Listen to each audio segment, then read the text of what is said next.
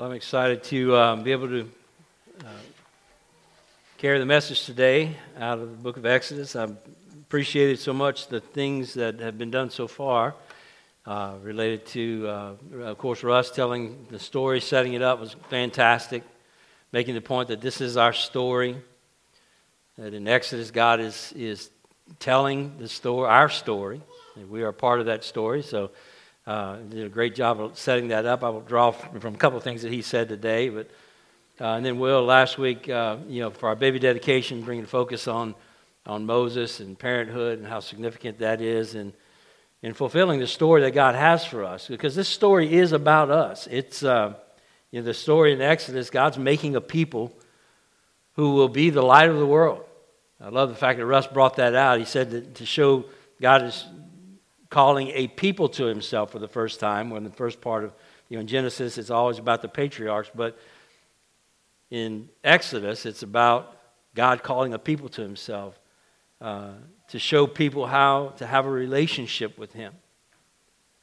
And we are still in that. You know, we, we are existing in that. We are chosen to be that. We are completing that. Um, those people were chosen to be the ones that would tell, as Russ said, the the truth about everything. Because what God tells us in this story of God is the truth about it. It reveals the truth about everything. So that was a call for, for uh, Israel. It's what God's doing in the life of Israel, but it's what God has completed in us.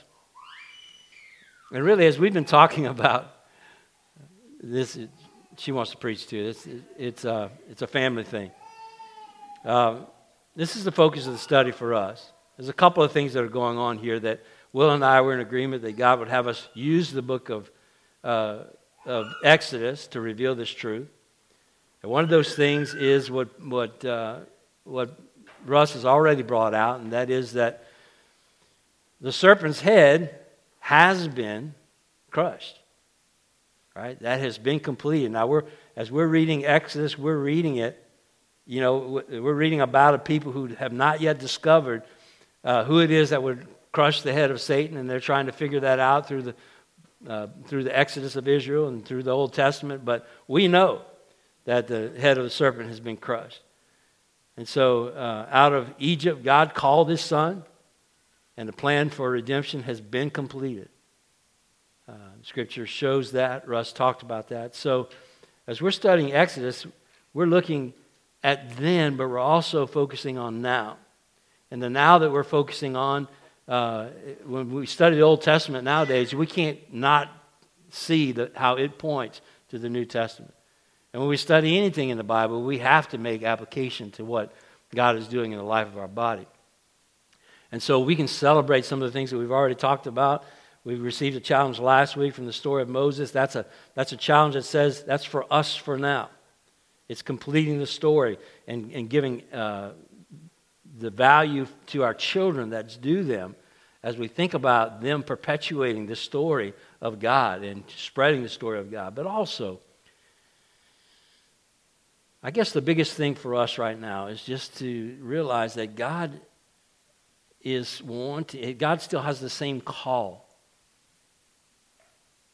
for us that he had for, for Moses you know, as Will and I are preaching through this, these messages, and whoever else might end up in the, in the, on the platform on a Sunday morning, as we're preaching through these messages, I just want us to recognize that, that, that this message is that we're not the Israelites in this message. I don't know how you have related to the Exodus story through your life, but when we talk about Exodus, we, we generally think about those Israelite people. How could they be so stupid, right? How could they have encounter after encounter with God, and God comes and gets them and saves them, hears their cry, brings them out of bondage, and it's not, you know, the next day as they walk out of bondage or same day, they they doubt God, you know. And we we can all relate to that, but I think for this study, we're not trying to relate to the Israelite people.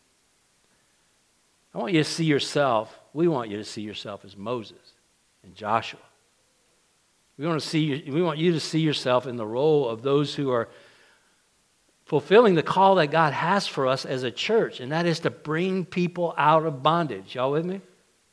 This is our call. It's to bring people out of bondage. God doesn't want us to be the ones wavering in our faith and constantly going back and forth about do we, does God love us? Does God care for us?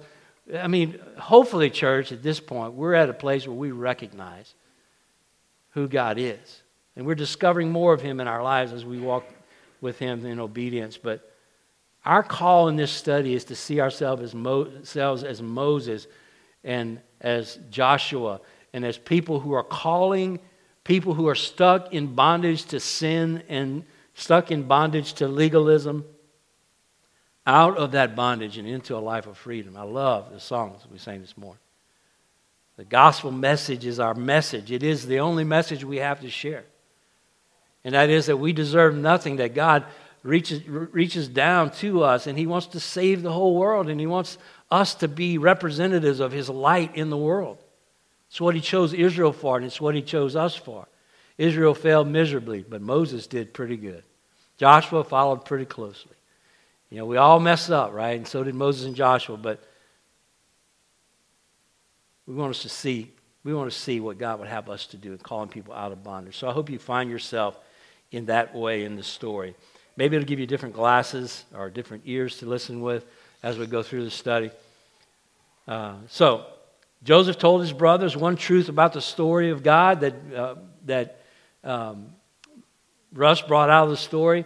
So, in, in, the, in the close of Genesis, Joseph tells the story of God, and this one truth about the story of God is that what they meant for evil, God used for good. You remember the story, and Russ brought that out for us.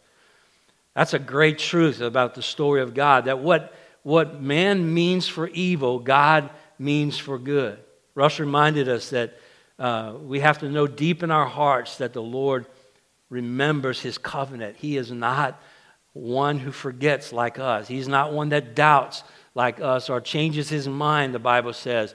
He, he doesn't waver at all in, the, in his promises. His covenant is, is true, and we need to know that deep in our hearts.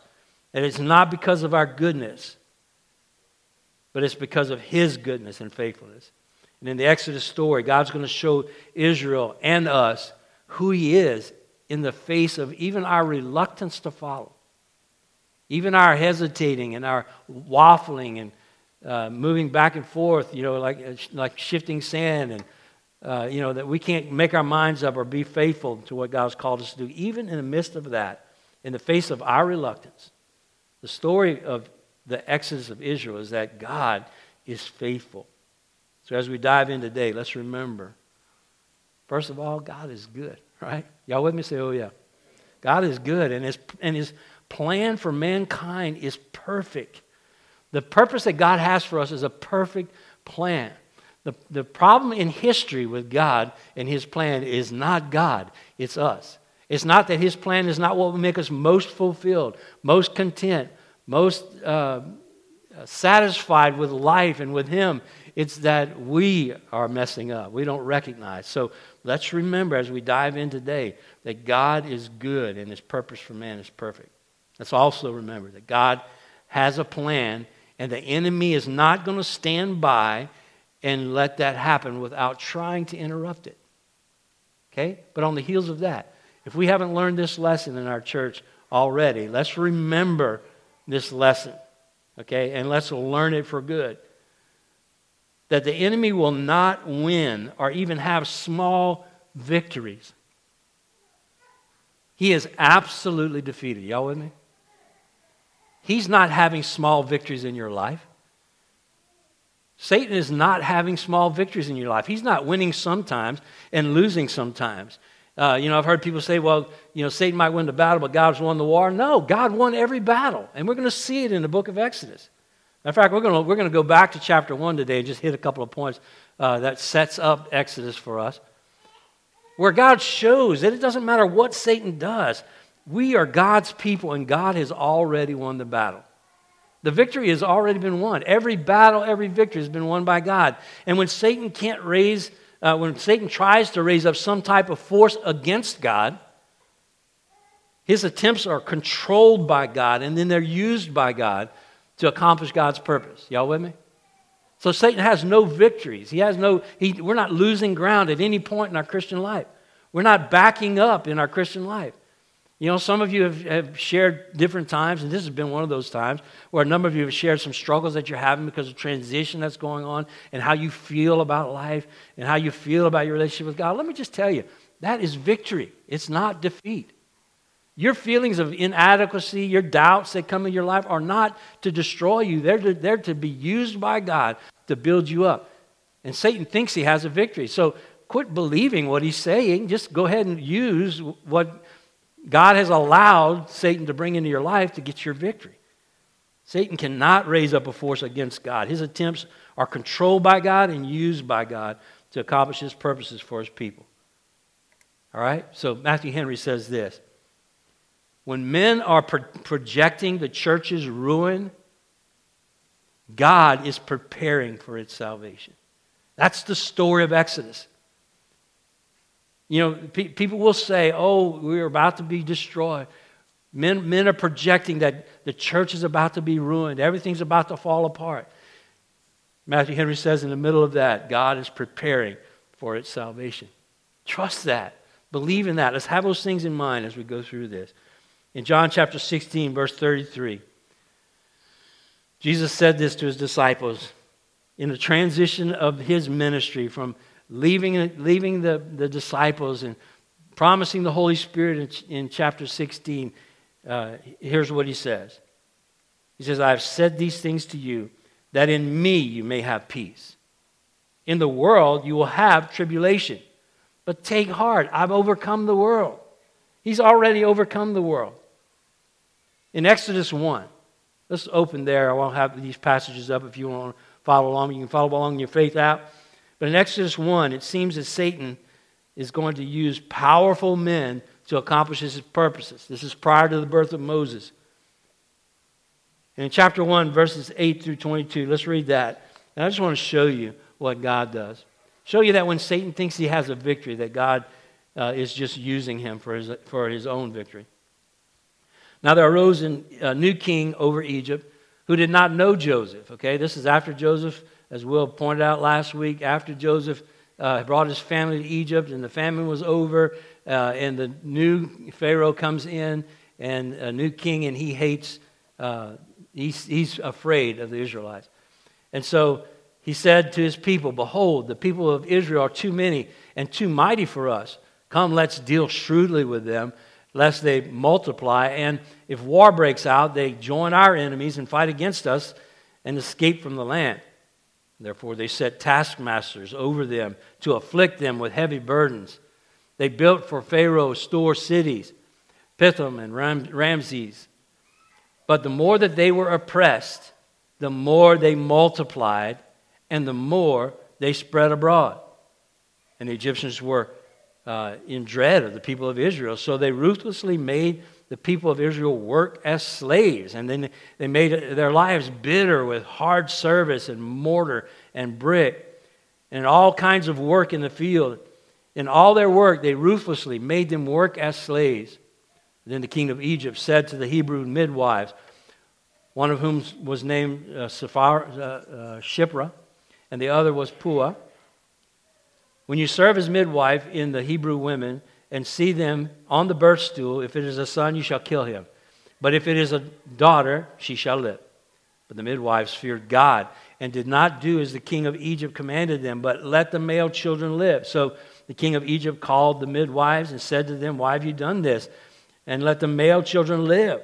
The midwives said to Pharaoh, Because the Hebrew women are not like the Egyptian women, for they're vigorous and give birth before the midwife comes to them. So God dealt well with the midwives. And the people multiplied and grew very strong and became and because the midwives feared God, they gave them fam- he gave them families.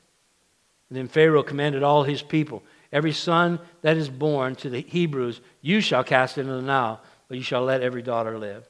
All right? Do you see all this that's going on? You see all of what man would say the ruin of the church is coming. The ruin of God's people is on its way uh, God began to bless the people because of Joseph and the favor that he had gained uh, with the Pharaoh in Egypt. And then all of a sudden, a new king comes in and deals shrewdly with them due to the fear that he had of their numbers. So, is Israel going to be controlled by the whims of a king who's uh, acting in fear? Is, is the creator of the universe and the, the God who has created and, and given a covenant with, with man in Israel, is he going to be caught off guard and be controlled by the whims of this evil king? I don't think so. Look at what all goes on. He, he, they, he, out of fear, he brings in harsh labor, taskmasters. In, uh, in ancient Egypt, they had rods and whips, so it's hard labor. They're being beaten, and they're uh, using them as builders, to, and they're keeping them, they think, keeping them so busy that they're going to be too tired to multiply, which is what God said would happen with Israel, right? You will, be, you will multiply and, and you will be a great nation for me. God told Abraham, this is the covenant. And the, and the covenant continues. God's covenant is not taken back. So we'll work them hard. That'll take care of it. And God said that they would multiply. And so the Bible says that the more that they oppress them, the more that they multiply. Did you notice that in the text? As they're being oppressed, heavily oppressed, that they're, they're multiplying more and taking more land. So, so, so then Pharaoh says, okay, let's increase the labor. So uh, the labor increases to the point that the people of Israel were treated as slaves. And, and then he thinks, well, let's make arrangements then with these two midwives, yeah, because that's not working. These two midwife companies really is what most of the uh, scholars believe that was, not just two women, but two midwives who kind of headed up midwifery in, uh, in Egypt at the time. And so you got these two midwives who are heading up these two midwife companies. And now they'll be destroyed. We'll just tell them to kill the male babies. But God said they would multiply. So, God, what does He do? He touches these, these midwives in a way that they refuse to kill the babies. And then the midwives get, not only do the babies not die because God has it under control, uh, but also now these midwives are able to, are being blessed as a result of it. And they're able to bear their own children. And so then Pharaoh makes his strongest effort. He commands that all the Hebrew babies be thrown into the Nile by Egyptians. If you see a Hebrew baby, a male baby, throw it into the Nile. And God dealt with these midwives, and God dealt with the people, and they, the scripture said in verse 20, they multiplied and grew very strong. And, you know, Satan does not, is not going to affect the covenant that God makes with his people. This covenant that we have with God, where He would be our God and we would be His people. And, and, and, in this sense, that God would multiply Abraham's seed and build a great nation. There's nothing that Satan can do to stop that. And everything he does just increases it. So we need to recognize as we start to study, as we move forward in this study of, of Exodus, that in the world you're going to have tribulation. It doesn't mean we're going to have a smooth uh, smooth sailing all the time, right? We're going to have tribulation. That's what happens in this world, but we are not living in this world. We're living in the kingdom of God. We live in a whole other kingdom. This world is but a vapor, the Bible says. We're going to have tribulations, but God's already overcome the world. He has crushed the head of the enemy who has the freedom at this point to, to roam around in the world. Nothing's going to separate us from the promise of God. His will is going to be accomplished. No power on earth, no matter how much it seems to have control, must submit to God and cannot thwart the promise of God. So, listen, church, before we get into Exodus chapter 2, let me just say, in a way of getting our minds fixed on our call and, God, and God's determination to touch the world through us that we need, to, we need to know the God that we serve, and we need to know that His covenant is true, and that what He said He will complete. And sometimes in the throes of persecution, we forget that God is ever present and ever faithful. God's not going to leave us alone. And I know some of you uh, are in the throes of persecution in different ways. I, I know that because I, because I am. And I know that as we press to move forward, in the cause of Christ that, that, that we are going to face the enemy's wrath, and he's trying to defeat us. But we need to know that we know that we know that God's faithful and present, and we are his children when we're never outside of the care and provision of God. Y'all with me? Okay? Stay with the Lord in this. Don't allow the enemy to deceive you into thinking that you're defeated. You have the victory already. So then we see this next story happen. And this is this, you know, we carry the life of Moses. We talked about his birth last week. And, and you see in the birth of Moses, again, oh, I got it. This is what we'll do. We'll throw these babies into the Nile River and destroy them. And we'll, we'll, let, the, we'll let the Egyptians do it because they don't like the Israelites anyway. So throw the male babies into the water. And then what does God do? God takes a male baby of a, a, a Hebrew woman uh, um, and he takes the healthiest one, this strong baby, the Bible describes him as a strong, healthy child, and takes him, and God saves him. He gives him time enough with his family, as Will talked about last week, to, to put into his little life these things that he needs. Uh, just a few months, but significant months, as you new moms know. These first few months with our babies are, are huge. Pours in that baby the things that he needs, and then God gives him more months with mom uh, by choosing her as the nurse, and God does an intervention there. Uh, not that it wasn't already planned, not that it accidentally happened in any way. God had a plan, and Satan thought he had him, and he didn't. Not only did he not have him, but Satan used that plan to get Moses into the family that he needed to be in without sacrificing all that he would gain from his own family. Y'all with me? God's on top of it. There's no accident that's happening in the story of Moses and Israel. God's trying to show us that He is in control. All right, now let's pick up because I, here's, the, here's the other thing I want, us to want to show you. Today, I want us to talk for finish, finish our sermon out. And some of you think, you mean you're not finished? Seems like it's, Russ only went, okay, 15 minutes, and then he showed two videos. All right.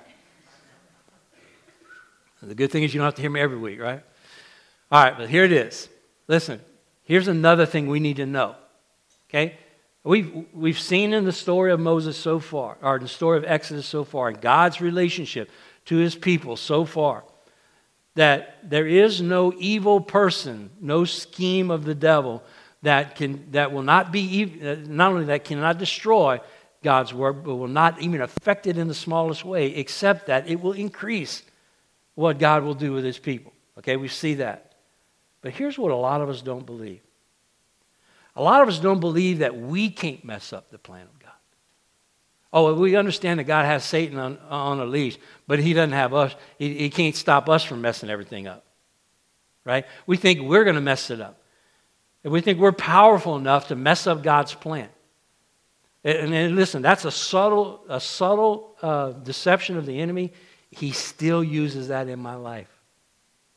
I've been, been in ministry for 40 years, and I still get caught thinking wrong about this truth from, from Scripture. So we're going to see it in Moses' life today before we close. Exodus 2, 11 to 15. We'll read that, look at a few points, and we're out of here. Y'all with me? Say, yep. All right, here we go. Exodus 2, 11 to 15. One day when Moses had grown up, he went out to his people and he looked on their burdens. All right, remember, he's the prince of Egypt at this point. So he's the prince looking out on his people, Israel. And he saw an Egyptian beating a, a Hebrew, one of his people. And he looked this way and that, and seeing no one, he struck down the Egyptian and hid him in the sand. And when he went out the next day, behold, two Hebrews, his people, were struggling together.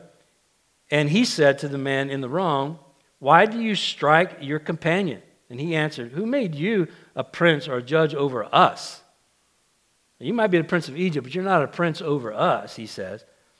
Uh, do you mean to kill me as you did, as you killed the Egyptian?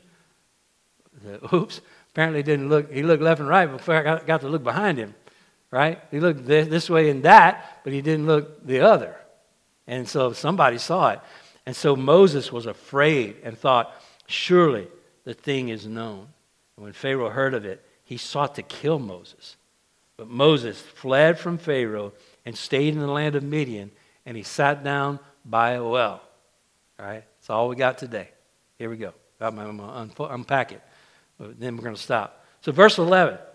One day when Moses had grown up, he went out to his people and looked on their burdens, and he saw an Egyptian beating a Hebrew, one of his people. All right, as we start thinking about ourselves as Moses. in this story. And we start thinking about the, the, the uh, story of God, which is our story, that we are the people that the light that would be for the world, right? That we would represent God now in the world. We are those people. We need to learn this from, from Moses. First of all, Moses had a passion and a desire to, to minister to and take care of his people. God had given Moses this, this heart for his people. Now, that may not seem like much to many of you, but here's, here's the thing about Moses Moses had everything he wanted. Moses had everything a man could want in the flesh. He, had, he was living as royalty, a prince in Egypt.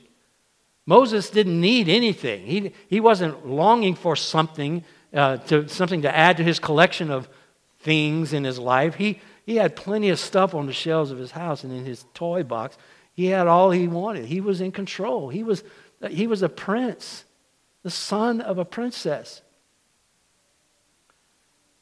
And yet, there was something that was so in his heart that it, it was stronger than his desire to have all these possessions.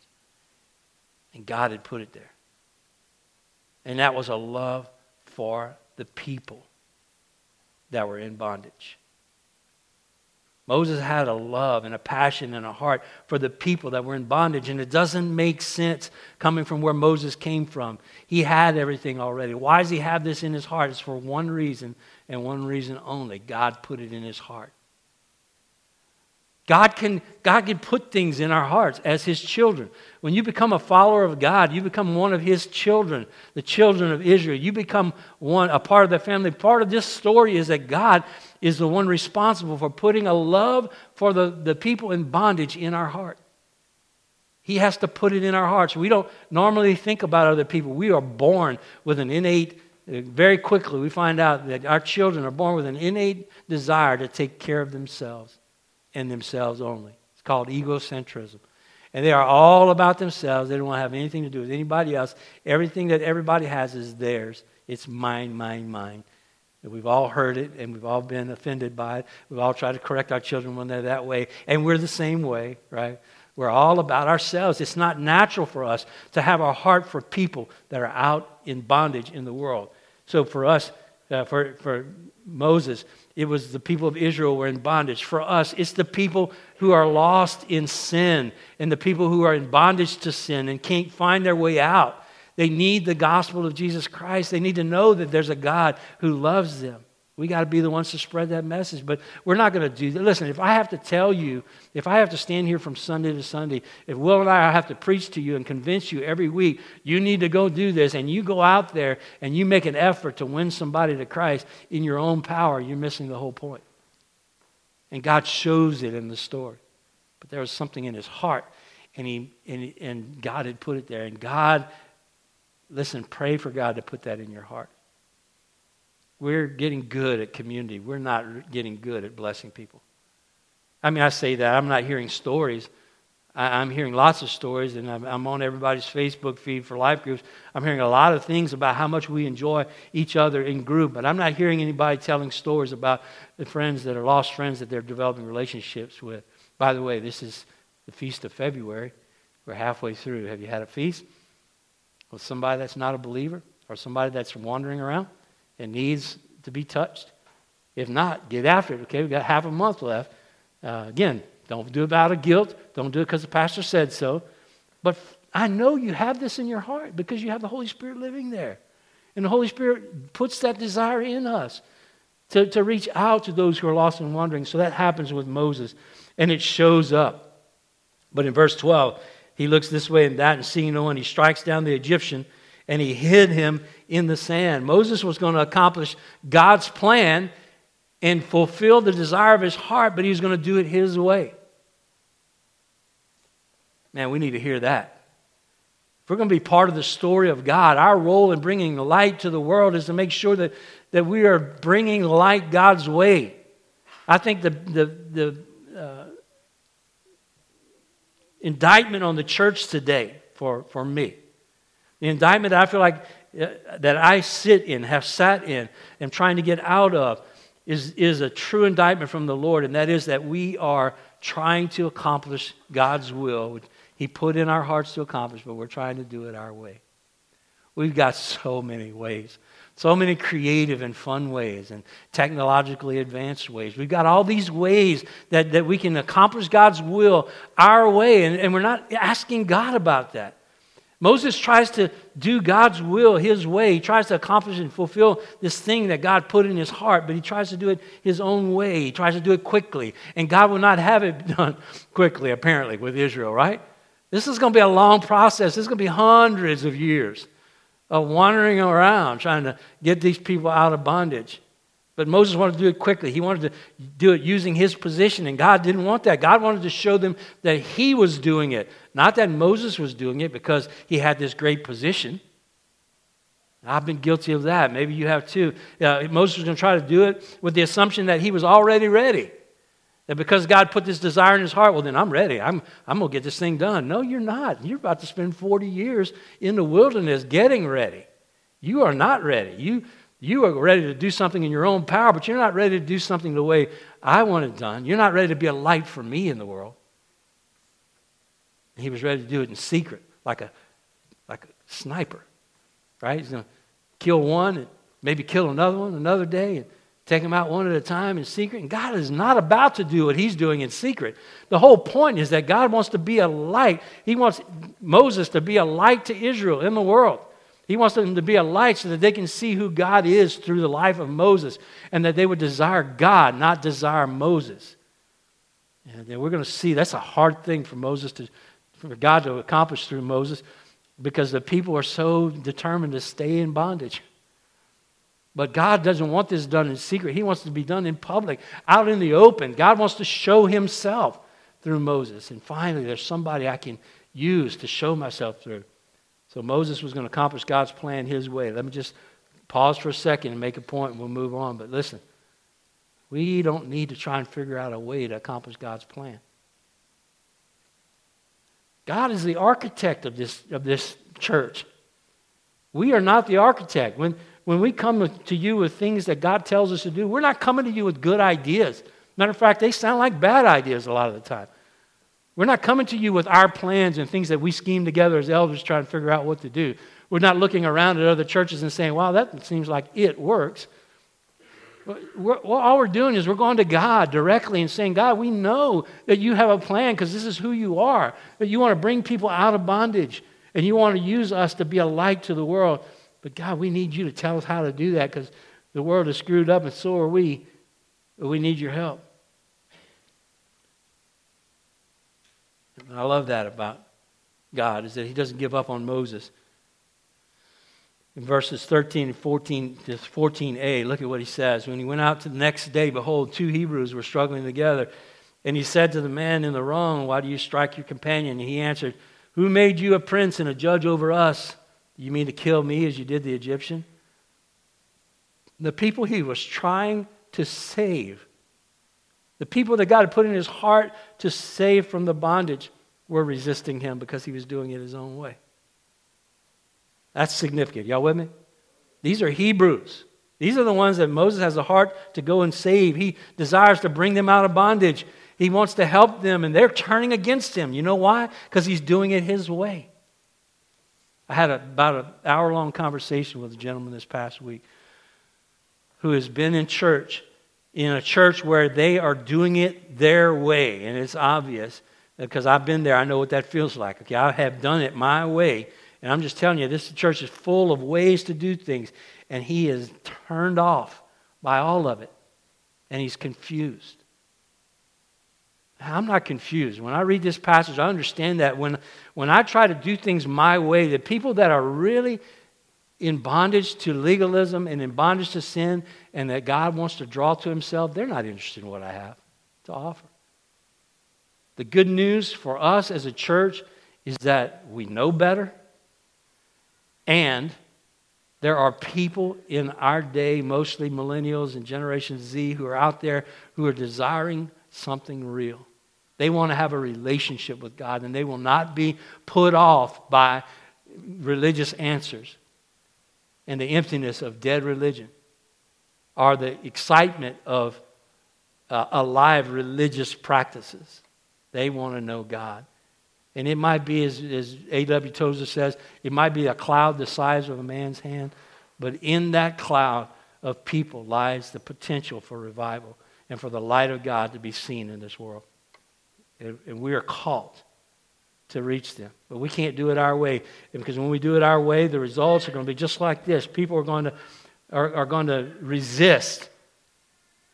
God wasn't simply going to bring, listen, God is not just bringing his people out of bondage.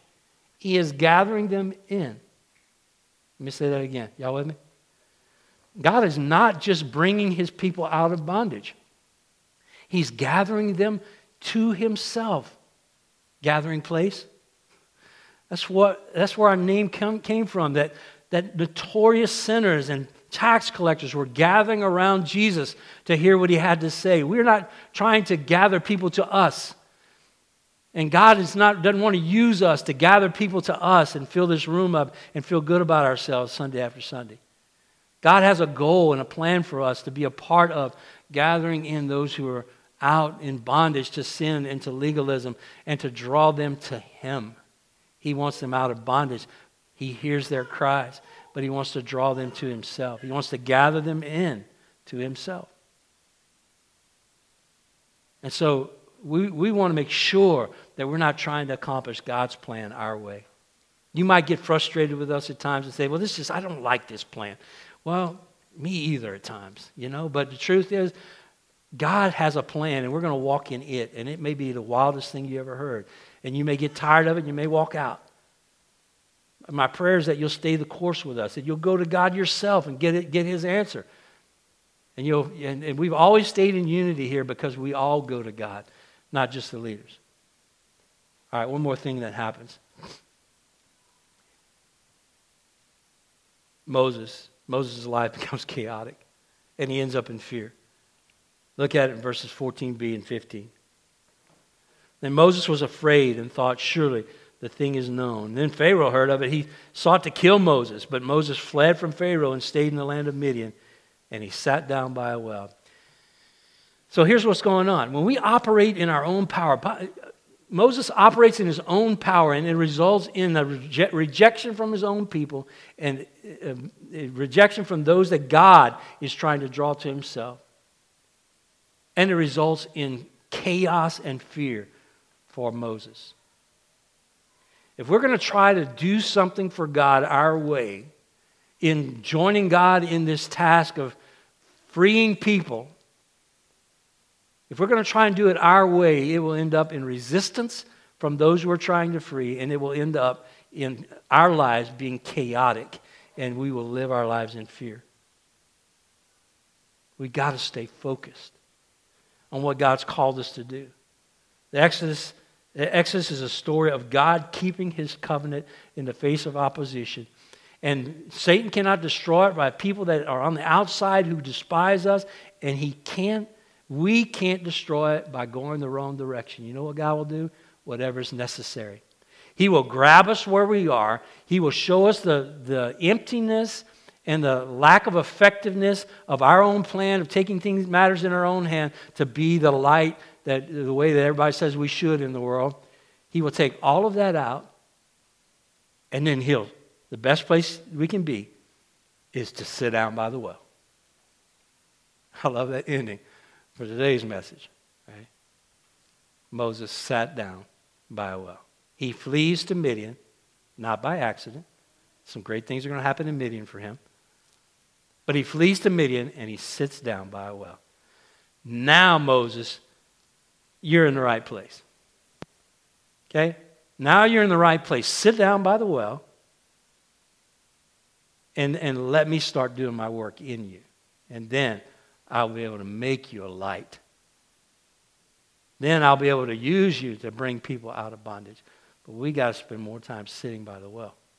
Y'all with me? Man, listen, when I read that and thought that, I thought, man, that, that's the hardest, isn't that the hardest thing for us to do? Is to sit down by the well? You make that what you want to, but in my mind, I'm thinking, sit down by the well. I'm thinking the well is Christ, abiding in Him, drinking in the Word of God, drinking, sitting in prayer, being quiet and still and listening instead of scheming and trying to plan and get our own ideas of what we need to do to reach a lost world. Let's just sit by the well. Let's get full of water.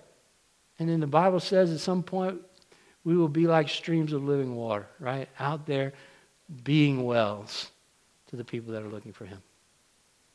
All right, so our, our, our exciting news today as we walk through this, this story is that as Moses, as little Moses, Mosai, eh, is that Moses in plural? As, as little Joshua's, that, that we don't have to have a plan, that we don't have to be in control. As a matter of fact, if we, we can just start praying and asking God to put in our hearts a desire to love people, a desire to bring people out of bondage, and then ask God to show us exactly what to do and sit by the well every day. Sit by the well every day. So let me ask you just to evaluate yourself. Are you sitting by the well? That's where, that's where the heart for lost people is going to come from. Sit by the well. Ask God. Pray, pray about the lost people. Bless them. And the first letter of bless is B, which stands for begin with what? Prayer. So pray. Get by the well. Pray. Ask God what to do. Wait on God. Right now, I keep getting in scriptures. For me, wait on the Lord. Wait. This morning's readings full of that. Wait on the Lord. Sitting by the well and waiting is a good thing. God creates a character whenever we start sitting by the well, and we're going to see more of that next week. All right, but sit by the well this week, the Lord, to give you a heart for the lost. Let's pray. Father, I thank you for your word. I thank you for the truth that you're speaking to us, God, how you're opening things up for us.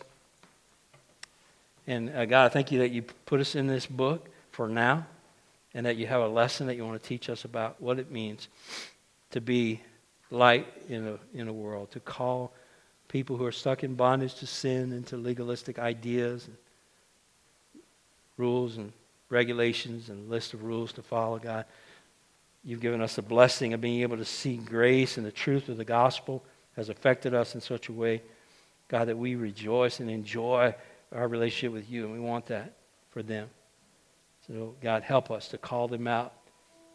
Put, put a heart's desire in us that far exceeds taking care of things for ourselves and having all the things that the world has to offer us. And God, give us a desire to reach out to those who are lost and wandering all around us, God. Bring people to our mind, our workplace, and our neighborhoods. God, bring people into our, our minds and our own families that we need to spend time with and bless. And then, God, show us what to do. We are absolutely dependent on you. We will learn the lesson today from Moses and not take matters into our own hands. But we'll wait on you. God, work, move in the lives of the people that are on our hearts. Before I say amen, while your heads are bowed, I just want you to think about is there somebody in your life that you want to just whisper a prayer to God for? someone who's out there who's wandering or lost, a believer who's stuck in bondage, a, a, person who's not a believer who's stuck in bondage to sin. Just whisper a prayer for them today and ask God to show Himself in their lives, to reveal Himself to them, and to show you what to do. And then we'll worship.